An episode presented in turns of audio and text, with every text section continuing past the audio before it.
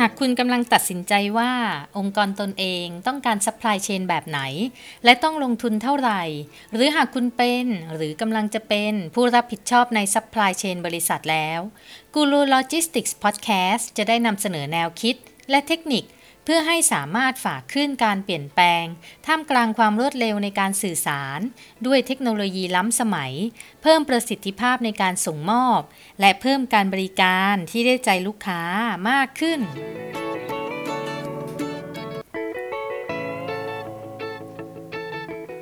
สวัสดีค่ะ ยินดีต้อนรับสู่กูรูโลจิสติกส์พอดแคสต์กับอินทิราสิทธิเวชหรือเรียกแบบที่หลาย ๆ ท่านเรียกกันว่าอาจารย์เดียค่ะ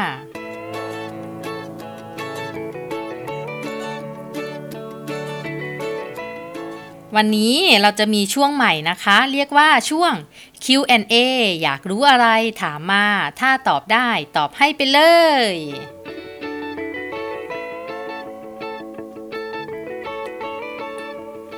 เป็นช่วงใหม่ของช่องพอดแคสต์เราค่ะ ใครมีคำถามอะไร อยากรู้เรื่องอะไร คอมเมนต์มาถามหรือว่าส่ง inbox มาได้ค่ะ ถ้าตอบได้จะตอบให้ไปเลยค่ะ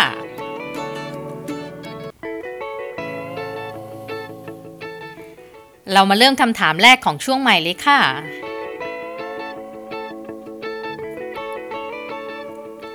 คำถามมีมาว่า อาจารย์ครับ ระหว่างรับของมาขายกับซื้อเครื่องมาผลิตเอง อันไหนดีกว่ากันครับ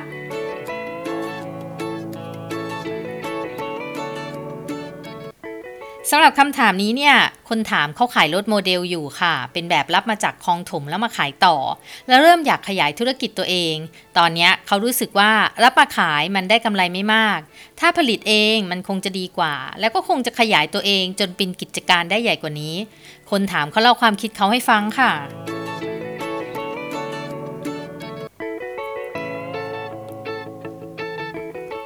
ทีนี้ในการจะเปรียบเทียบระหว่างรับมาขายกับผลิตเองอะนะคะ มันมีข้อที่ต้องพิจารณาแค่2-3ข้อเท่านั้นแหละค่ะ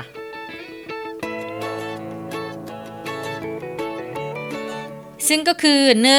1. มีความเชี่ยวชาญทางช่างหรือเปล่า อันนี้ไม่ต้องพูดถึงเรื่องวิธีการผลิตนะคะ เพราะตอนซื้อเครื่องมาเนี่ยคนขายเครื่องเขาต้องอธิบายวิธีผลิตอยู่แล้ว แต่ในที่นี้เนี่ยหมายถึงซ่อมเครื่องหรือว่าปรับเครื่องให้มันดีกว่าเดิมค่ะ คุณต้องรู้ว่าเครื่องซ่อมยังไง ชิ้นส่วนไหนสำคัญที่สุดในการสร้างสินค้าออกมา ถ้าเป็นอย่างโมเดลรถ ก็ต้องมีแม่พิมพ์หรือว่าโมในการปั๊มโมเดลรถออกมา คุณก็ต้องเข้าใจวิธีการใช้งานเครื่องกับแม่พิมพ์ที่ต้องสอดคล้องกันค่ะ เครื่องเสียเล็กๆน้อยๆซ่อมได้ไหมอะไรเครื่องซื้อที่ไหน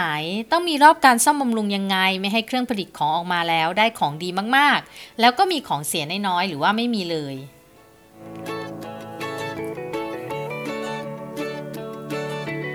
ข้อที่ต้องพิจารณาข้อที่2อะนะคะก็คือ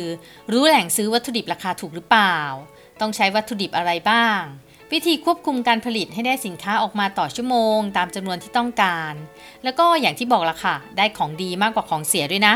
แล้วคุณคุมคุณภาพสินค้าได้ไหมผลิตได้ของดีมาจริง แต่ว่าถ้าคุณภาพต่ำกว่าที่ซื้อสำเร็จมาขาย แบบนี้ลูกค้าที่เคยซื้อกับคุณอาจจะเลิกซื้อไปเลยก็ได้ คุณภาพวัตถุดิบต้องเป็นยังไง บรรจุภัณฑ์ต้องเป็นแบบไหน จะคุ้มค่าที่จ่ายยังไง ให้ต้นทุนมันคุ้มกว่าการซื้อสำเร็จมาขาย แล้วขายเท่าไหร่ถึงจะคุ้ม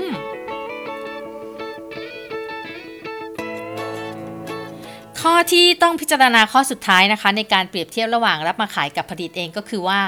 บริหารลูกน้องและเงินเป็นหรือเปล่า ราะว่าถ้าซื้อเครื่องมาผลิตเอง คุณคงไม่มานั่งทำเอง ขายเอง ส่งเองตลอดเวลาแน่ใช่ไหมคะ เพราะว่ามันไม่คุ้มต้นทุนแน่นอน แถมไม่เหลือเวลาจะได้ไปพัฒนาหรือว่าขยายตลาดอีก เพราะงั้นเนี่ยคุณก็ต้องมีลูกน้องที่เป็นฝ่ายผลิต คอยผลิตงานออกมาให้ ต้องบริหารคนงาน กรณีคนงานมีปัญหา ไม่มาทำงาน ไม่บอก ไม่ลา ไม่มา ไม่ไหวปัญหาปวดหัวที่สุดเรื่องคนงานปัญหาที่คุณเจอตอนซื้อของมาขายนะ่ะ อย่างมากก็ปัญหาพนักงงานออฟฟิศ แต่ปัญหาคนงานผลิตเนี่ยร้อยแปดเลยค่ะ จะใช้พระเดชพระคุณยังไง ถึงจะทำให้คนงานทำงานให้เราได้ผลผลิตออกมาตามที่เราคาดหวัง แม้ว่าคนงานคนเดียวเนี่ยเออหมายความว่าแม้ว่าคุณจะมีคนงานคนเดียวนะคะ เพราะว่ามีเครื่องเครื่องเดียว แต่ปัญหาก็คุณจะมันก็จะคนคนคนละเลเวลกับพนักงานออฟฟิศนะนะคะ แล้วอย่างเรื่องเงินทองเงินทุนอีก ซื้อเครื่องมาผลิตเองเนี่ยมันต้องมีเงินต้นในการไปซื้อเครื่องมาก่อน แล้วเครื่องก็อาจจะไม่ใช่ราคาถูกๆ เงินที่เคยเอาไปซื้อของมาขายก็อาจจะไม่มากเท่ากับต้องไปซื้อเครื่องมา เพราะว่ามีเงินแค่ไหนก็ซื้อของแค่นั้น แต่พอซื้อเครื่องเนี่ยเขาคงไม่แยกขายเป็นชิ้นๆให้ใช่ไหมคะ แล้วมาประกอบเป็นเครื่องทีหลังหรอก กู้เงินจะซื้อก็ต้องมานั่งคำนวณอีกว่าต้องขายกี่ชิ้นถึงจะได้ทุนคืน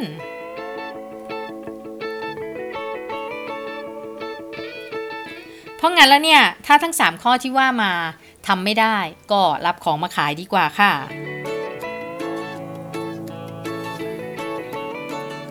ถ้าเจ้าของกิจการหรือว่าใครที่ฟังแล้วอยากให้คนอื่นๆ เข้าใจมากขึ้นเหมือนกับเราก็ฝากแชร์ต่อให้ด้วยนะคะ อย่าลืมกดติดตามด้วยนะคะ จะได้ไม่พลาดเรื่องราวอื่นๆ ที่จะมาเล่าให้ฟังอีกเยอะเลยค่ะ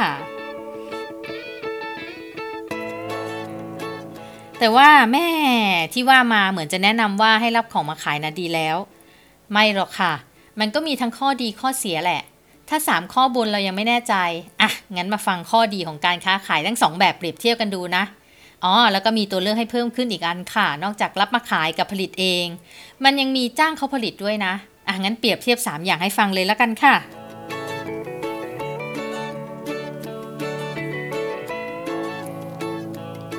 รับของมาขายกับจ้างผลิตไม่ต้องปวดหัวเรื่องคุณภาพสินค้าค่ะ เพราะว่าสินค้าไม่ดีอย่างมากก็เปลี่ยนเจ้า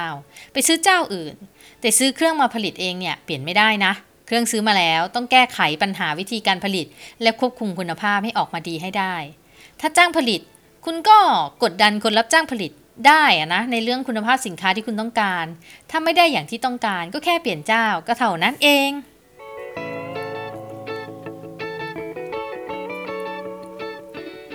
ทีนี้แล้วถ้ารับของมาขายกับจ้างผลิต มันก็จะมีต้นทุนที่ฟิกซ์ไว้ที่ราคาที่ซื้อมาใช่ไหมคะ เรามาบวกกับไรได้แค่นิดหน่อยมากกว่านั้นไม่ได้ เพราะว่าราคาตลาดมันก็แค่นั้นแหละ แต่ถ้าซื้อเครื่องมาผลิตเองเนี่ย เราคุมต้นทุนทุกอย่างได้เอง อาจจะเท่ากับต้นทุนของโรงงานที่เราไปรับมาขายต่อ ยกตัวอย่างเช่นนะ สมมุติว่ารับมาขาย 10 บาทใช่ไหมเอ้ยโทษทีค่ะ อะถูกแล้ว รับมาขาย 10 บาท เอ่อขายไป 12 บาท แล้วก็จะได้กำไร 2 บาท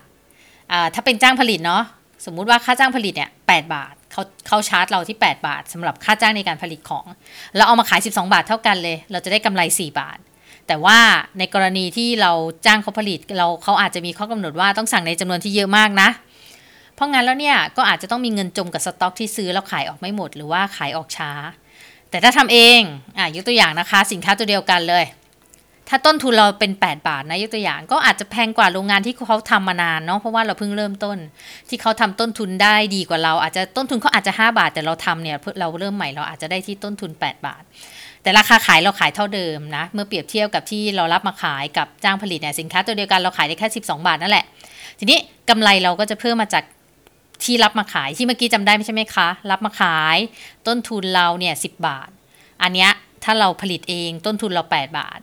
อันเนี้ยกรณีที่เรารับมาขายมันก็ต้นทุน 10 บาทขาย 12 ก็จะได้กำไร 2 บาทใช่ไหม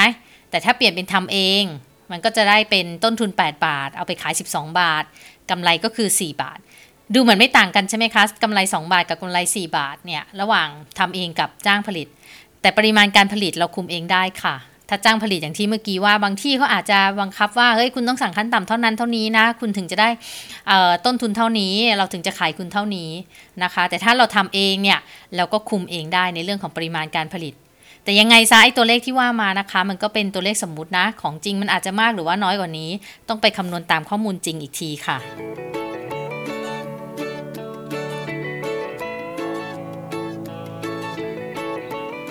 ในอีกมุมมองหนึ่งนะคะสำหรับ ลูกค้าเนาะรับของมาขายหรือว่าจ้างผลิตนะ ก็จะมีลูกค้าแค่ end user ใช่ไหมคะ ถ้าจะเอาไปขายส่ง มันก็คงไปแข่งกับราคาโรงงานที่เขาขายส่งอยู่แล้วคงไม่ได้ แต่ถ้าทำเองลูกค้าเราอะ่ะ ก็จะมีทั้งเอาไปขายส่ง แล้วก็เอาไปขายปลีกได้เพราะฉะนั้นอันเนี้ยเราสามารถแข่งขันกับเขาได้ถ้าเราทำเอง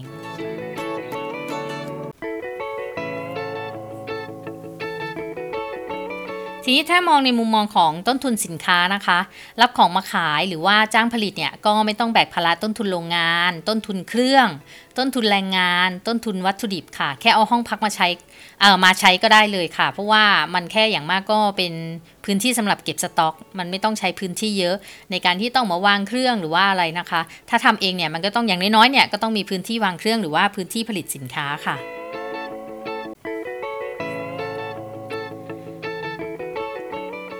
ส่วนอื่นๆนะคะ อย่างอย่างรับของมาขายหรือว่าจ้างผลิตเนี่ยอัตราการเติบโตของธุรกิจก็จะน้อยกว่าผลิตเองค่ะ เพราะว่ามันเหมือนเราทำธุรกิจที่ปลายทางนะนะ แต่ทำเองก็คือเราทำตั้งแต่ต้นเลย จะปรับเปลี่ยนขยายกิจการอะไร มันก็มีอะไรอะไรให้เล่นมากกว่า เนื่องจากกำไรมันมากกว่า คุณก็จะมีเงินเหลือให้ทำนู่นทำนี่ได้มากกว่าประมาณนั้น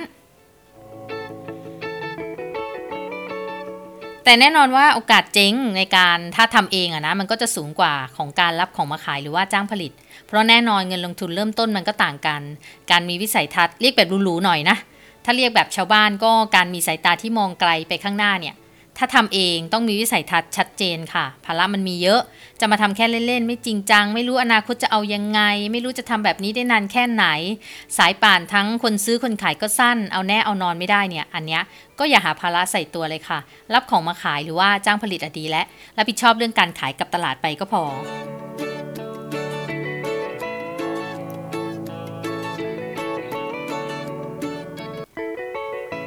สรุปแล้วก็คือเชี่ยวชาญเรื่องการผลิตหรือเปล่า มีเงินทุนเยอะแค่ไหน เก่งอะไร หลังบ้านหรือหน้าบ้าน พูดเก่งหรือทำเก่ง ตอบคำถามได้แล้วก็ไปเปรียบเทียบกับที่เล่าให้ฟังมาว่าตัวเองเหมาะกับแบบไหนค่ะ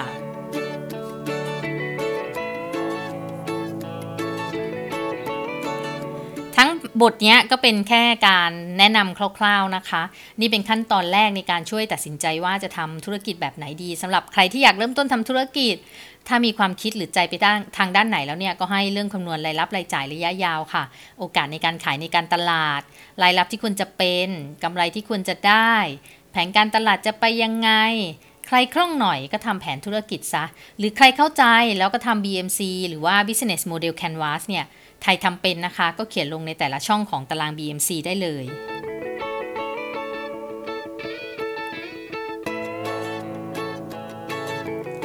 ขอให้ทุกคนโชคดีนะคะ รวยรวยๆเฮงๆ ค่ะ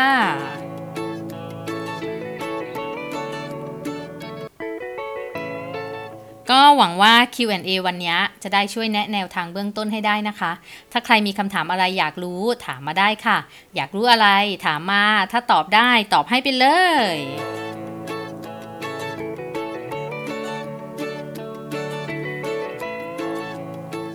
สำหรับวันนี้กูรูโลจิสติกส์พอดแคสต์กับอินทิราสิทธิเวชต้องไปก่อนค่ะ แล้วพบกันใหม่ในตอนหน้านะคะ หากต้องการฟังย้อนหลังหรือฟังกระตุกต่อมความคิดพิชิตความสำเร็จ หรือว่าจะเป็นนอกเรื่องนอกราวกับ Guru Logistics Podcast ก็กลับไปฟังกันได้ทั้งใน Podcast หรือใน YouTube Channel ค่ะ หรือ Facebook Fanpage Guru Logistics ก็ได้นะคะ ฝากกดไลค์ กดติดตาม แล้วก็กดแชร์ให้ด้วยนะคะ หรือคอมเมนต์แนะนำมาได้ค่ะ ว่าอยากให้เล่าเรื่องอะไรบ้าง